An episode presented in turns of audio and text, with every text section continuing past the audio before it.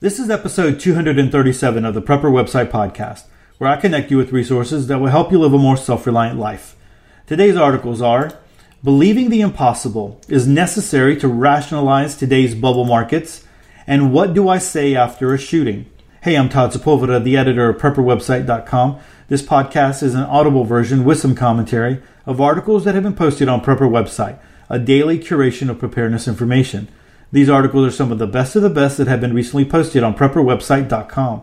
All article links and show information can be found on the Prepper website podcast.com. Hey, I would like to welcome all our new listeners. And if you're listening to the podcast but you're not subscribed, I welcome you to go over to iTunes, Stitcher, or any other podcast network and subscribe. And that way you won't ever miss out on a Prepper website podcast episode. Hey, before we get started, I want to let you know about a, a, great deal if you're in the market for a ferrocerium rod or a ferro rod.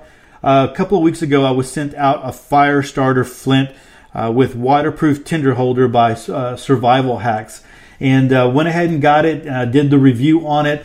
Um, if you follow me on Instagram, you might have seen some video on it. Uh, actually, if you if you are on the Facebook page, I talked a little bit about it and actually kind of did some sparks while I was uh, live. Uh, anyway, so uh, I, I, think it's a great, great deal. Like I said, I did the review. Uh, if you go price these normally at uh, on Amazon, you normally you know will pay anywhere between fifteen to nineteen dollars. I when I was pricing them, the ones that were cheaper didn't have really good reviews and so I don't I don't always go and purchase those things if, if an item doesn't have you know good reviews. But this one comes with all the extras. It has about five feet of paracord. It has uh, a striker with it. It has a waterproof tinder uh, capsule where it has a little bit of cotton, and then after you use that, you can put other cotton in there or other materials in there. And so, like I said, it has the the the um, the, the little extras there uh, for you. And uh, uh, it also it also does come with a whistle. I, I, pulled that off. I didn't like the whistle. It was really cheaply made, and instead I just uh, tied a knot into the paracord. But normally this sells for $19.99, and so the reason I'm bringing it up is uh, Survival Hacks gave me a coupon code for uh, for half off, right? So 50% off, which brings the total of this down to $9.99, which is an awesome price if you are looking for a six inch ferro rod. I mean, this is pretty big. Normally, the ferro rods that you get are like really small, and you got to like hold it, you know, and and you know, it's just they're really small. This one is really big. It feels comfortable in your hands, and you're able to you know get a lot of sparks off of it. And so uh, I just wanted to pass this along to you because this coupon code expires on February 1st. So it'll go to the end of January. Now, when I did my review, I included that coupon code in there. Uh, it's um, the the review is at Ed That Matters, and it's titled "Always Have a Way to Make Fire: A Large Ferro Rod for Your Survival or Fire Kit." And so I'm going to link to it in the show notes. If you're if you're in the market, I mean, no, like I said, no high pressure, whatever. But if you're in the in the market to add a ferro rod to your fire kit. Uh, this is a great deal uh, for $9.99. I think uh, you know I think you should go take a look at it. So uh, I'm going to have that in the show notes for you, so you can go link to it and grab that uh, coupon code. All right, so I want to do a little bit of a confession time right before we get into this first article. You know, yesterday when I was reading the article from Survival Blog, and they were talking about the tools maybe that you would need long term one of the tools that I read was the hay, a haywire Klamper, and I don't know why that kind of just you know maybe set off some memories for my you know for me, and uh, I didn't really think too too much about it because I was reading I was reading it you know in the in the um, it came to mind when I was reading the article uh, when I was doing the podcast when I was recording the podcast. Well, then this morning when I was in my devotional in my quiet time, that I was reminded of that, which is really weird. I mean, to, to go back and to think about, you know, reading uh, an article the night before, uh, you know, that has nothing to do with, with the Bible or anything like that. I was reminded about the clamper. The clamper thing came up, uh, back into my mind. And then it finally hit me that years ago, and I'm talking years ago, I was sent uh, uh, the Stronghold Haywire Klamper by Kaya over at Pantry Paratus. And uh, I think it was like an initial time that we we were emailing back and forth, and she said, "Hey, would you like to review this product?" And it was one of the first products that I would have reviewed. And uh, so I'm like, yeah, sure, send it out to me. I looked up some some videos on it, and uh, it looked like, man, it was a, a really great deal, and uh, it really looked like it worked. And so I was really excited about getting my hands on on this uh, on this tool, on this clamper. So I remember that I went. We were going to the country, so I put it in my toolbox. So just in case we ever we had some need of it, or maybe I was going to go up there and I was going to do the review. I can't quite remember, but uh, I put it in the toolbox, and for whatever reason, uh, whatever we did up at the country, I forgot about it. And it stayed at the bottom of my toolbox until this morning when I, you know, during my devotional time, I remembered it. I'm like, you know what? Uh, I wonder if it's still there. And so I went to go look for it, and, and sure enough, I found it. And um, you know, I I really feel terrible that I let this slip from my from my mind. Now, um, I'm a firm. You you know, those of you who've been listening for a while know that I am a Christian. I, I completely believe in uh, you know in, in, what what God's word says. When I believe in what you uh, sow, you will reap. And I'm not trying to say that like God didn't bless me. I have been very, very blessed. God has blessed me throughout the years. But the fact that this came up and I was reminded of this, especially during my devotional time, really kind of, you know, set me like, hey, there is a reason why you are being reminded of this. And so uh, not that God doesn't bless me, but now that I know, now that I, uh, I it, it, has been recalled to my memory because I didn't do it on purpose. I didn't do it like, oh, hey, they sent me uh, some product and I'm not going to do anything with it. I didn't do it in that way at all. But now that I remember, now that I know, now that it's been brought up to my memory, I, you know, I feel I'm responsible for that, and I need to do something with that. You know, I, the Lord doesn't usually do that without requiring something of you. And so uh, I really feel like um, if, if I don't do something with this, if I don't, you know, continue on with what I'm supposed to do, then, you know, then I feel like God was like, hey, well, okay, you're going to sow what you reap right there. And so I contacted Kaya. I have not heard back from her uh, this morning. Maybe she completely uh, you know, she completely hates me and Prepper website or whatever. I mean, I don't, I don't know. Uh, but uh, hopefully I do hear back. Uh, like I said, it was a long, long time ago. And, uh, and so I don't even know if they still own Pantry Paratus. I know the website is still there. Um, and so hopefully the email is good but I am going to follow through. I'm going to do a review on this. I got to find something that's broken so that I can do a review on this and uh, you know and and put it out there. But I, I do it, it, when I did the uh, initial like kind of scouting it out. Man, it was a great product and it held. I mean, I think the guy uh, he clamped a, a, hammer and he's beating the hammer and it, it, was working. You know, he's like it didn't it didn't uh, break off or anything like that. I mean, this thing held it together and so uh, I think it's a worthy uh, a worthy product to review. So I am going to link to link uh, link it on the show notes if you're curious and you just want to go look at it. Um, it's the Stronghold Haywire Klamper, and they sell it for twenty four ninety five over at Pantry Paratus. But uh, the real reason I just want to kind of put that out there because I do believe that you know what you sow is what you reap is it's a spiritual law and it reaches beyond just people who are Christians as well. Uh, you know, that, that is a spiritual law that touches everyone. And we have great examples of that. You know, those of us who are in preparedness who garden, we have great examples that you put in a little bit of a seed, you know, in the ground and then all of a sudden this, you know, plant grows and you get all this great food that you can eat. And, uh, you know, the same, uh, the same uh, process works spiritually as well you know? Is you know i i want to sow good things. I want to sow the things of of god the blessings of god and then you know there is a, a blessing there uh you know later on and i don't you don't do it for the blessing but you do it because it's right i'm not doing this review because it's you know because I feel uh, because I, I just want to get a blessing from it. I, am doing the review because I I want to do the right thing. Now I know because I'm doing the right thing, there will be blessings from that. So I just want to put that out there. Uh, little just uh, it not only hopefully it helps someone out there, but it keeps me accountable. It's like, hey, this is something that you need to do and need to get on. So, uh, like I said, I'm going to link to the Haywire Klamper over at Pantry Paratus.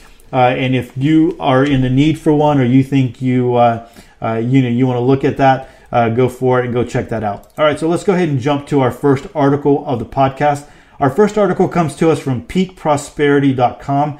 And the title of the article again is Believing the Impossible is Necessary to Rationalize Today's Bubble Markets. Now, this isn't the traditional type of article that I read. Some people might not uh, believe that it, you know, it's the preparedness. Like Todd, I listen to you because you are the Prepper website podcast. I want to listen to preparedness, but this is one of those things that you need to know. And you know, we always talk about being aware of what is happening and what is going on if you are not aware of the financial markets, you know, you're in la la land uh, with the financial markets, and you might be like, I don't really care about the financial markets, um, but it does it does affect you. It can affect you and reach into your life uh, in, in one way or the other. And so I think it's smart to know some of this stuff and have an idea. So if you are someone who listens to my podcast and this is something is like, man, that's not something I'm really interested in. I'm going to ask you to hang tight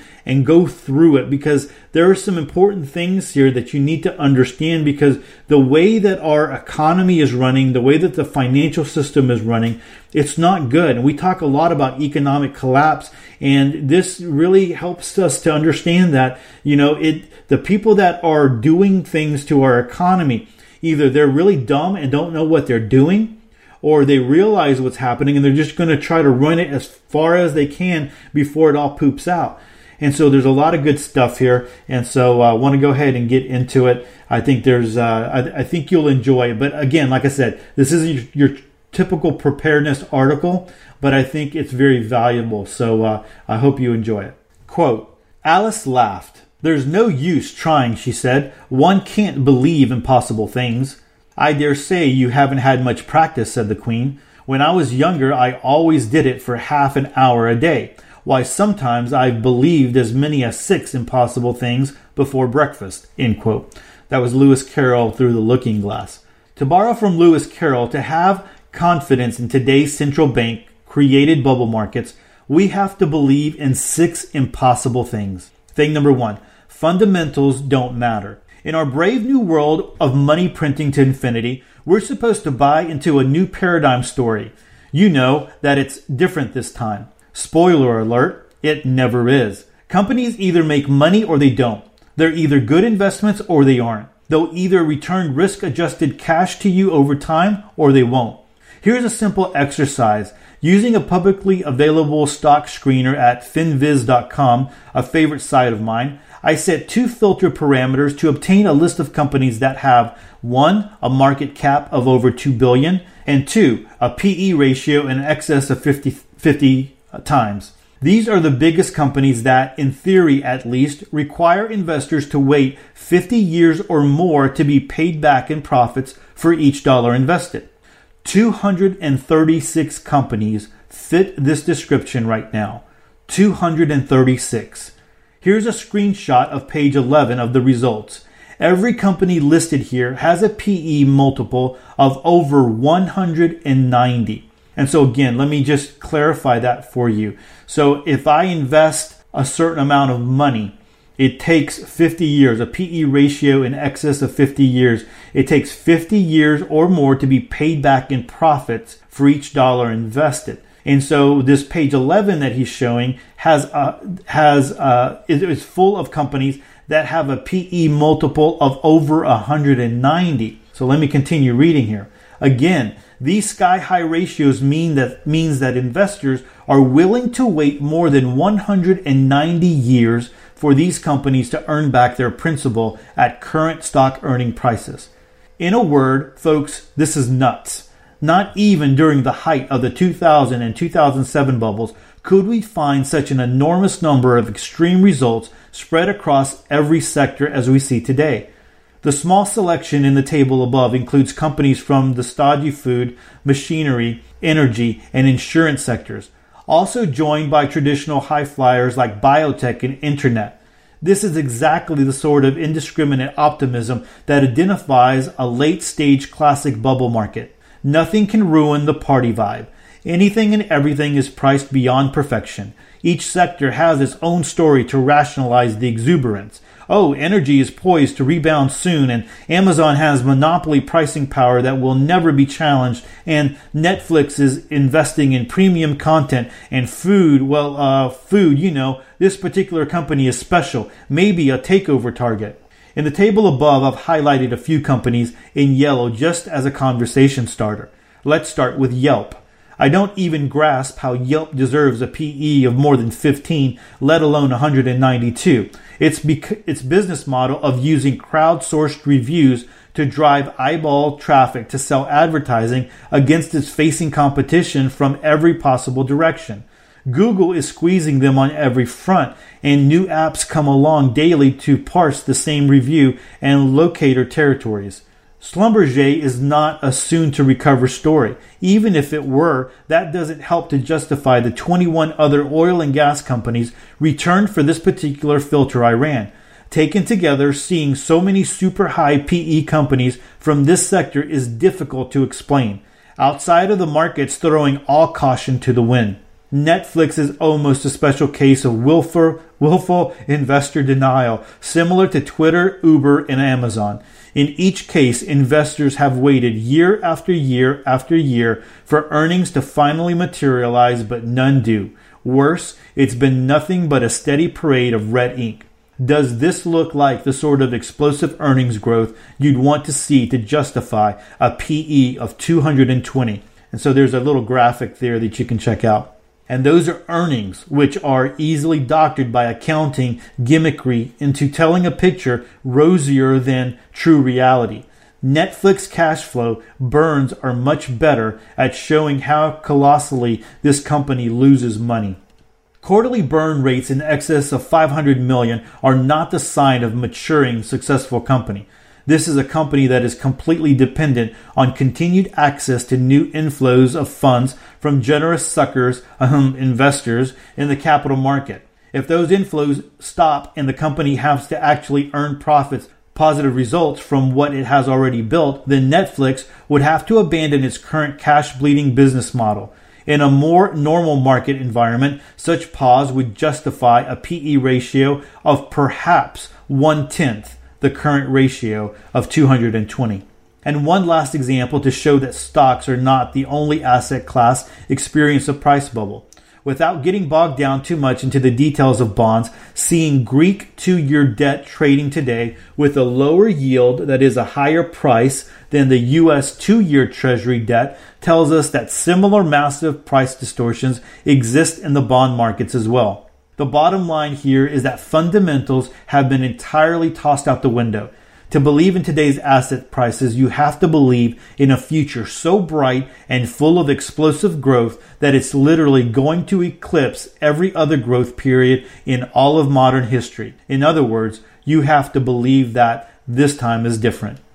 And then the uh, just want to point out the, the next things that happen that are coming up that he's going to talk about come a little bit faster. That first one was uh, a little bit longer. Thing number two, you can print prosperity. For nearly a decade now, central banks have been pretending they are printing up prosperity. Our weak minded and subservient media has been dutifully parroting these claims, even though they're easily refutable by anyone willing to do a little fourth grade math. Money printing can only ever do one thing take from one group while giving to another. It's wealth redistributive, not additive. As I frequently said, if it were possible to create true prosperity by printing money, the Romans would have succeeded long ago and we'd all be speaking Latin. But the common narrative we're being told or sold is that financial markets are going up because more wealth is being created. Metrics like record total market capitalization and home values are used endlessly on the airwaves as unassailable proof of the everything is awesome meme. But even a cursory examination of the underlying data reveals that these increases in price are not the same as an increase in wealth. In fact, the efforts of the central planners in result result in an increasingly unfair distribution of wealth, whether the rich get where the rich get richer at the expense of everyone else. For example, savers are losing while equity holders are gaining. That's a redistribution forced upon the system by central banks that have crammed interest rates to never before seen 5,000 year lows while also directly supporting stock prices by buying them. Yes, Virginia, purchasing financial assets with freshly printed thin air money spikes their prices higher.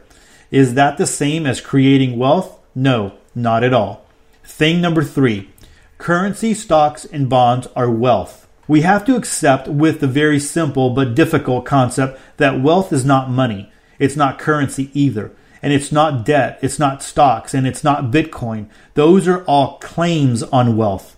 Real wealth is real things land, food, cars, houses, and other tangible and or productive assets that we can use or consume.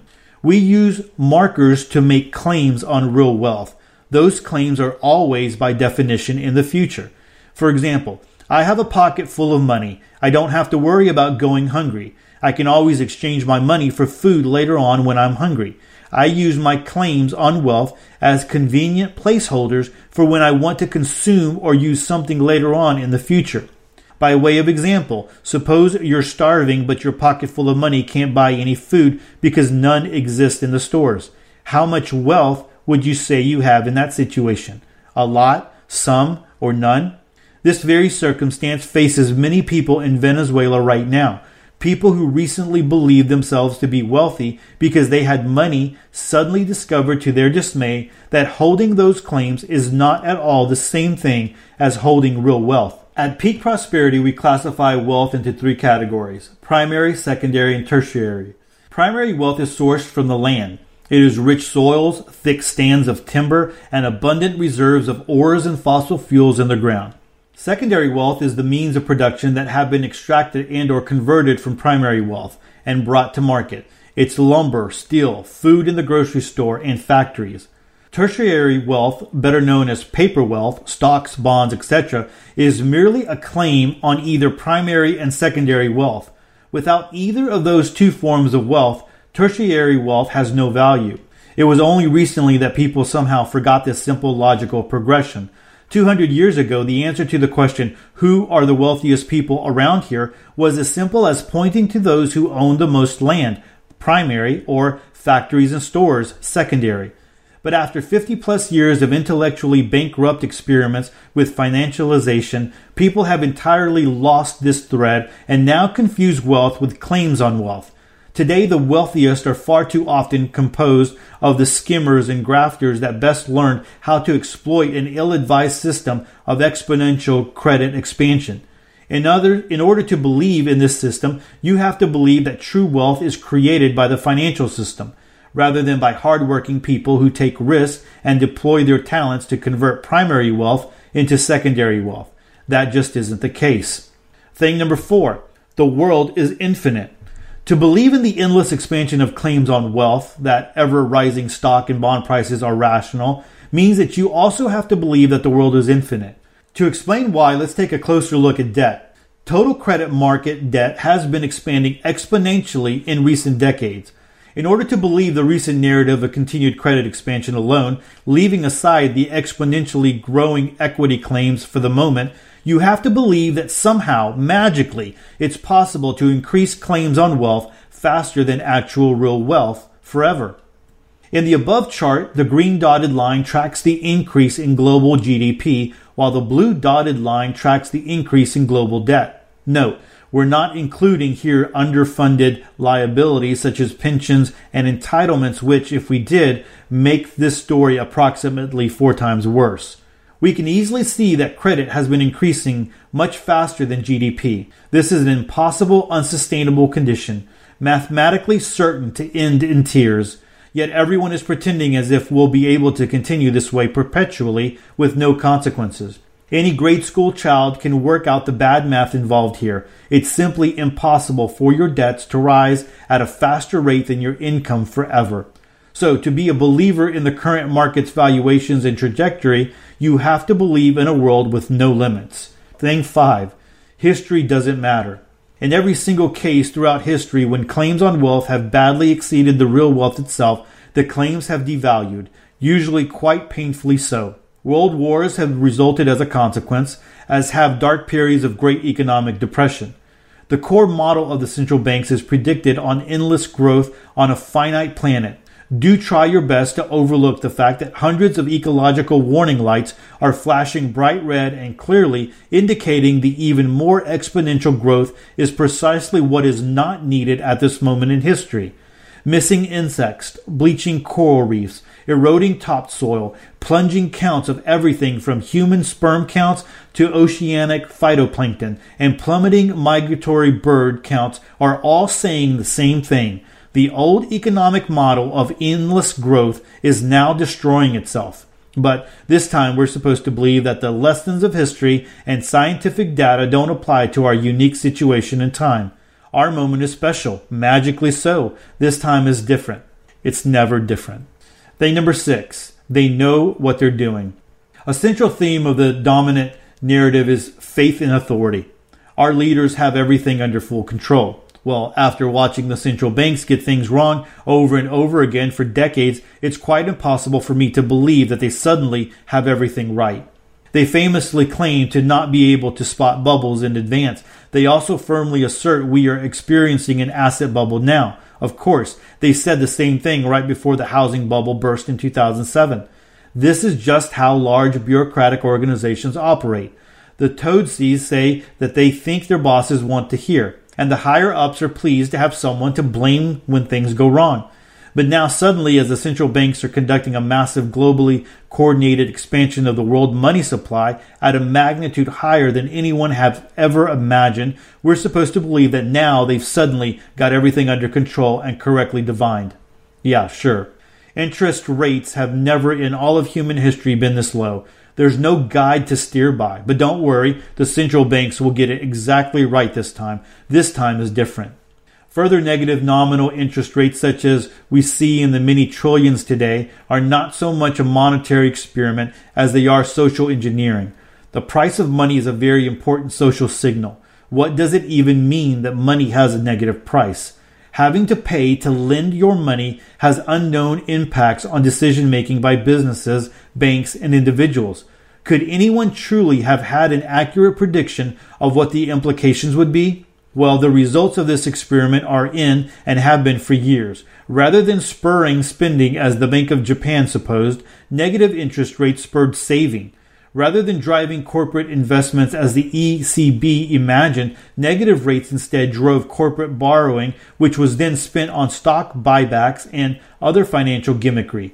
Now, I can't fault the central banks for trying something new, but I can fault them for failing to adjust after it becomes obvious the effects were deleterious and other than intended. How much longer should we permit these same fallible central banks to continue unchallenged as the stakes get increasingly higher? In conclusion, it's impossible for me to believe that the central banks know what they're doing. Shifting from the impossible to the probable. Look, either I have all this very badly wrong or I don't. If I do, that means that this time is indeed different, that it's possible to print up prosperity, that history doesn't matter, that fundamentals don't matter, that the world really is infinite, and that the central banks know exactly what they're doing. If I'm wrong, I'll have to carefully re examine all of my data and assumptions to find out where the errors lay and issue a very humble public apology. Oh, and then go long the market. But if I'm right, and I really would prefer not to be, then a brutal market collapse is nigh. One that may well end in war, ecosystems break down, or financial Armageddon, possibly all three. In part two, how to avoid the pain of the coming market downturn, we lay out the specific steps to take now while the system is still tranquil and functioning to position yourself to sidestep the wrath of the coming collapse. Remember that bubbles end remarkably quickly. When they burst, their job is to create the greatest misery possible for the greatest number of people possible. The only way to avoid that fate is to be positioned wisely in advance. Take steps now to ensure you're one of those prudent few. Click here to read part two of this report. And so, uh, that's in, that's it for the the article. You know, Chris Martenson is an economist, and you know, in the financial markets and all of that. I don't know if he would call himself an economist or not. Um, you know, I I've been listening to him since I've started Prepper website, even before Prepper website, and uh, you know, always like what he says.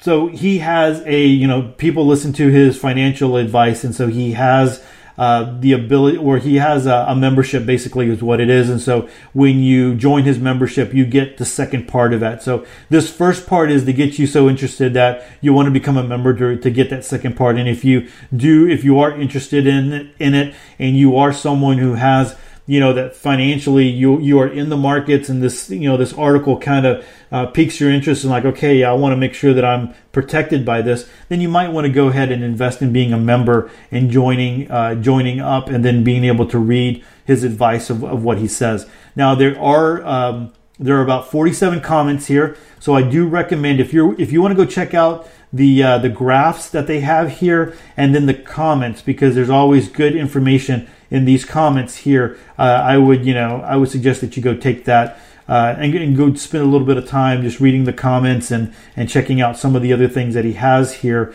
uh, connected to this article. But uh, good information there. And, and one of those things is like, this isn't like the doom porn, like, oh, it's all coming down to an end and, you know, uh, you know people are going to be eating each other and all that kind of stuff. I mean, he lays it out here. It's like, hey, this is something you got to think about if if they're you know they're saying this but this is what history says. They're saying this but this is what the reality of it is. They're saying this but you know and, and he just kind of lays it out there for you.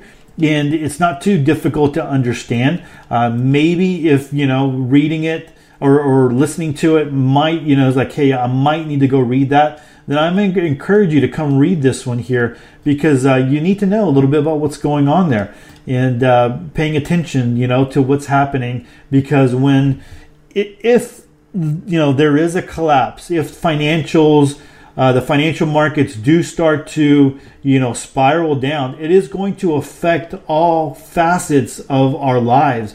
And so, you know, that's one thing that you need to be prepared for. And like, hey, how, how will I respond, right?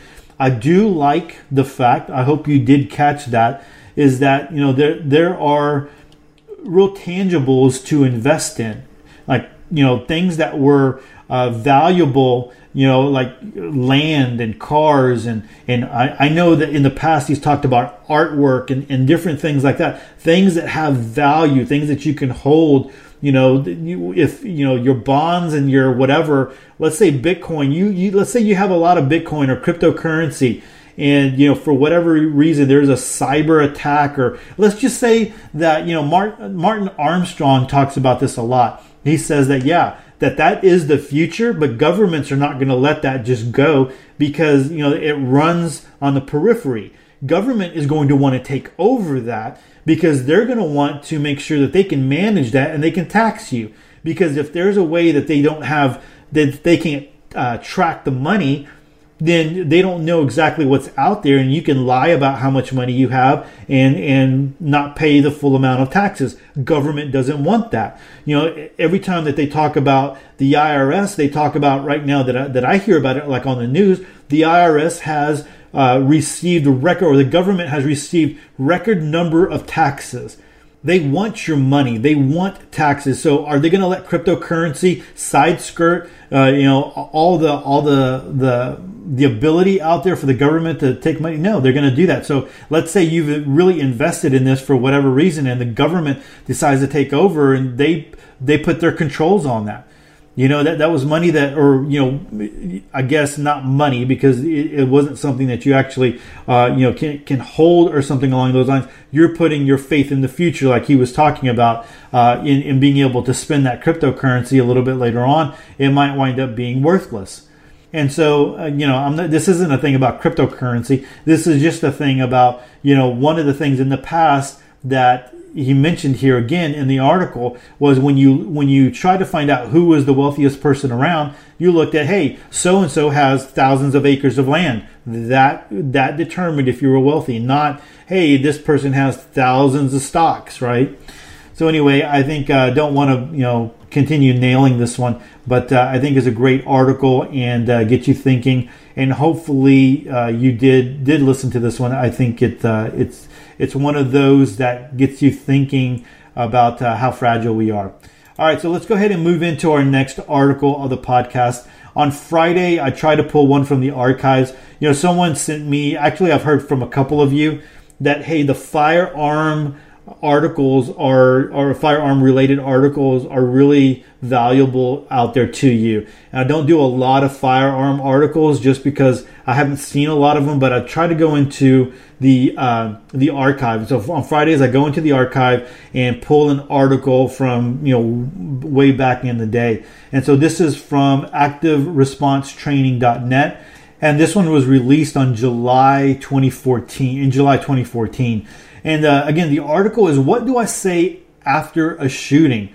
So let's say you are, you know, you are new to preparedness or you are new to firearms. You are, you went and you got your concealed handgun license and you're carrying and then you finally get into a, a situation. You know, most people conceal hand, conceal carry forever and nothing ever happens. But let's just say that at some point you do have to defend yourself. Then what do you say to the police officers? How do you handle that when they come to investigate what was happening?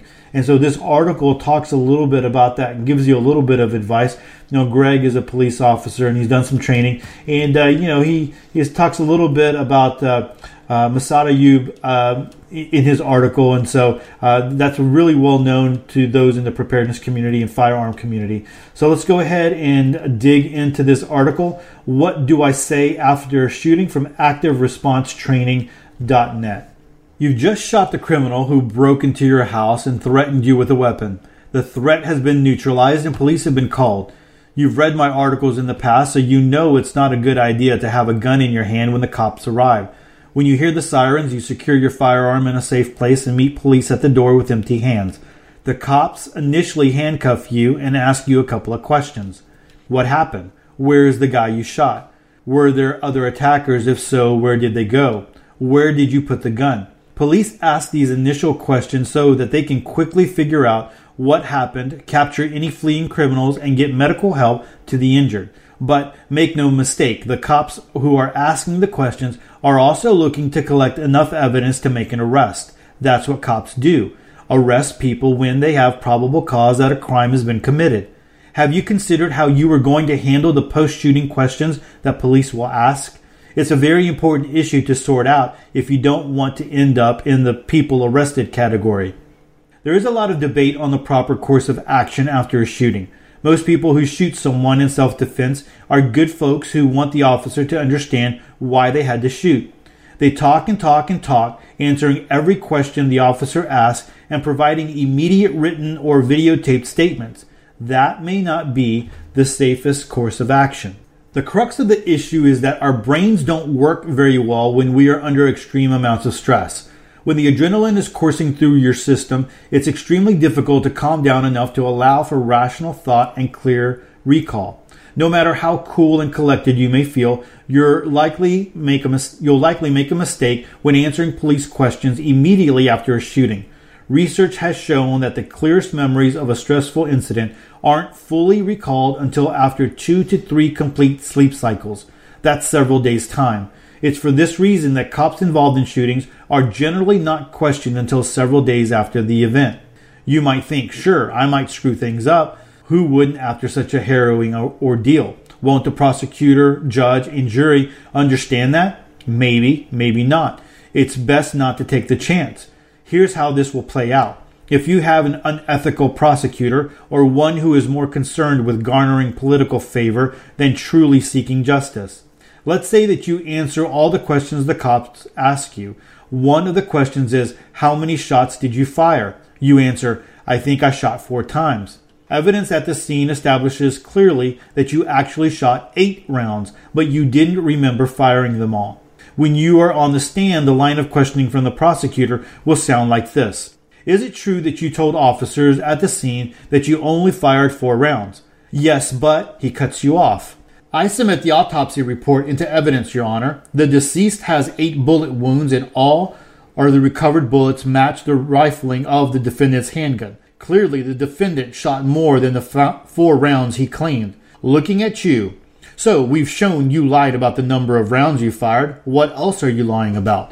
The whole story about this man breaking into your house is a lie as well. We believe you killed an innocent man in cold blood and then lied to police to establish your innocence.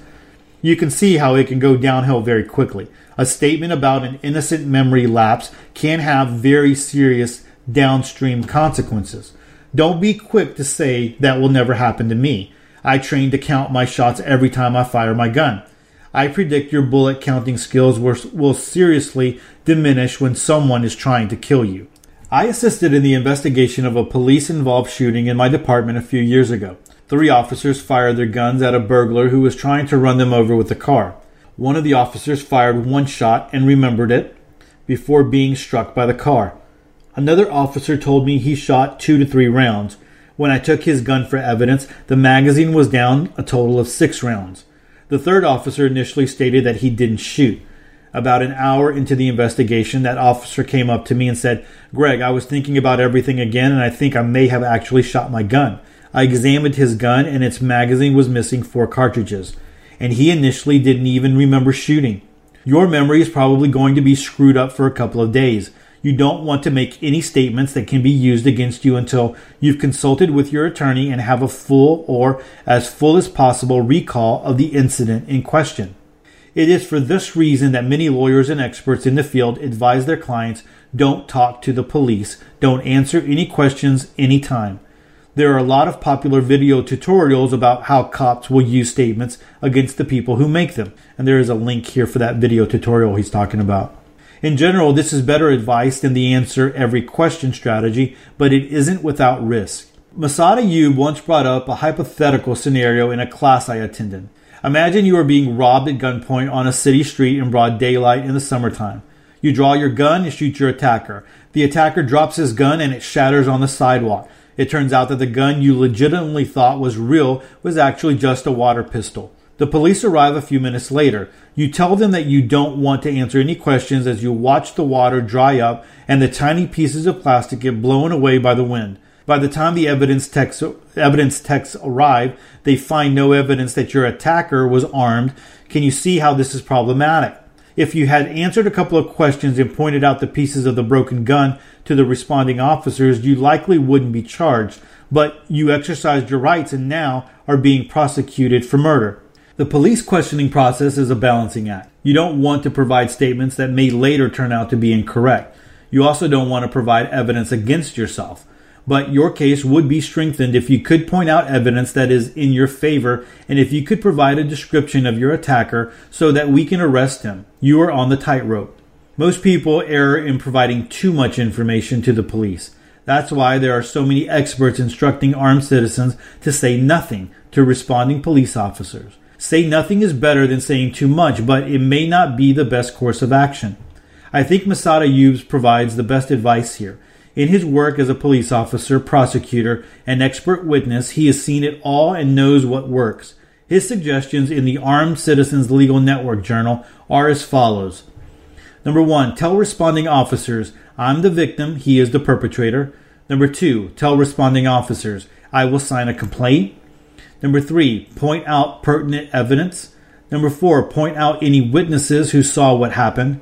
Number five, if there is any hint that you are a suspect, say, Officer, you will have my full cooperation after I have counsel here.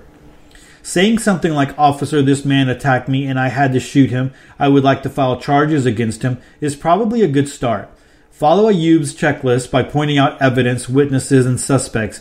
In particular, be sure to document any injury you have, however minor. That evidence will be extremely useful in providing your position if you get charged. After you do that, shut up. The officer will continue asking questions. That's his job. You don't have to answer. Not incriminating yourself is your job. Note that there is a difference between saying, I don't want to answer your question and I would like to speak to an attorney before any questioning. If you say the first statement, the cop can keep asking you questions. You just don't have to answer them. If you use the second phrase, the police officer must stop questioning you until you have spoken to your legal counsel. If he does question you after you've invoked your right to counsel, the answer to his questions will not be admissible in court. Don't be dumb about it. Even if the officer is treating you like a criminal, it simply won't help you your situation. Say something like, Officer, I recognize that this is a very serious incident. I'd like to speak to my lawyer before I answer any more of your questions. We'll likely stop the questioning immediately while not making the officer biased against you. If for some reason the questioning persists, tell the officer that you are not feeling well and request that he call the ambulance to get you checked out at the hospital. Recognize that if you invoke your rights or piss off the cops at the scene, you might get arrested. That's not what we want, but it's not the end of the world either. Don't let threats of arrest get you to make statements outside of Massad's guidelines above. Oftentimes, the cop is bluffing. Even if he isn't, spending one night in jail before being bonded out the next morning is far better than saying something incriminating that gets you a life sentence for murder. All right, good advice there, and something that this is probably something if you are a concealed handgun license carrier, or, or maybe you are in a state that open carries and, and you're fine with that um, this might be something that you need to commit to memory as far as you know hey what would you say? And one of those things that you really need to think through uh, to make sure that you know you have this um, ready to go. You know in the article greg um, links to the armed citizens legal network journal and uh, i believe that that uh, organization and other organiz- there are other organizations like that that you can pay for a service where you can obtain uh, or retain a, lawyer. So if something like this happened, that you know you have a lawyer to call immediately, and that they would get you know get them out there at the scene of the crime, so that they could advise you and uh, you know take care of anything that's going on. So if you are a concealed handgun license carrier, you might want that. It's like uh, you know a little insurance to carry. most of them are not very expensive, maybe like sixty five dollars a year or something like that. So you might want to invest in that. Um, you know, that might save you a whole lot of money later on down the road. So, and also, you know, Greg doesn't um, currently doesn't allow comments on his on his uh, articles, uh, probably because he's busy. And man, spam is is such a pain in the butt. And uh, even if you have spam filters on, it's still a pain in the butt. But uh, he did back in in 2014 when this article was live. And so there are some comments here and some uh, some discussion on what was discussed. So you might want to go check this out. Uh, he's closed them off so you can't add to the comments, but you can read what everybody else has said. And so that might be something you're interested in. So a uh, good article here again. I think that if you are concealed handgun license carrier, or, uh, you're, or if you're concealed carrying, or if you're thinking about concealed carrying, you know you you want to know this information you want to start applying this information uh, you know or have it in the back of your mind so you have it ready if you ever need it. Hopefully you don't ever need it. The odds are that you won't ever need it but uh, you want to be prepared if you do need it. So again that's over at activeresponsetraining.net well all right that's it for episode 237 and another week of the Prepper Website podcast. Hey, thanks so much for hanging out with me. I really appreciate it uh, more than you know. And I, again, I like to thank the new listeners and all the, the returning listeners. Guys, I, I can see that the numbers, I see those numbers of the downloads, and they just keep climbing. And man, I'm just very excited about that, very blessed, and uh, that just encourages me to you know to keep pushing on and, and going forward because I know that people are finding value in this. So, uh, like again, thanks so much for being a part of the Prepper Website podcast. Hey, um, if you are looking for more preparedness content over the weekend, make sure that you come over to prepperwebsite.com. We have tons of preparedness information. That's where I pull all the articles that I read on the podcast. I uh, place them right there, and uh, you know, so you can come get tons of preparedness information. And if you haven't joined the Facebook group, come on over. And then if you haven't, if you haven't liked us on Facebook, on the Facebook page, um, you know, I'll welcome you to come check that out and uh, go check out the video that I did on Thursday night for my favorite article of the week. I talked about uh, uh, an, an, article from episode 231, uh, Gaye Levy's uh, article on uh, you know stressed out preppers. And uh, you know, normally when I do that, I really just bounce off of that article. I don't really reread it or anything. I, I come with you know my opinion and my ideas. And so, uh, you know, did that over on Facebook. Um, I also download those and edit it a little bit and put them up on YouTube and then put them on Prepper website as well. So, uh, you know, but if you don't want to wait, if you if you're looking again for some more preparedness content, go over to the Facebook group, Facebook page. I'm sorry, and uh, it's there, you can go check that out. And uh, you know, I appreciate your comments and your feedback on that as well. And uh, don't forget, I'd love to connect with you on Facebook, Twitter, or Instagram. Uh, I'm on all three of those social networks, and uh, you know, try to try to keep uh, the the Prepper website out there for people to uh, to see and know that we are here and alive. So uh, with that, choose to live a more self-reliant life. Choose not to be so dependent on the government, grid, or the grind. Until next week, stay prepped and aware. Peace.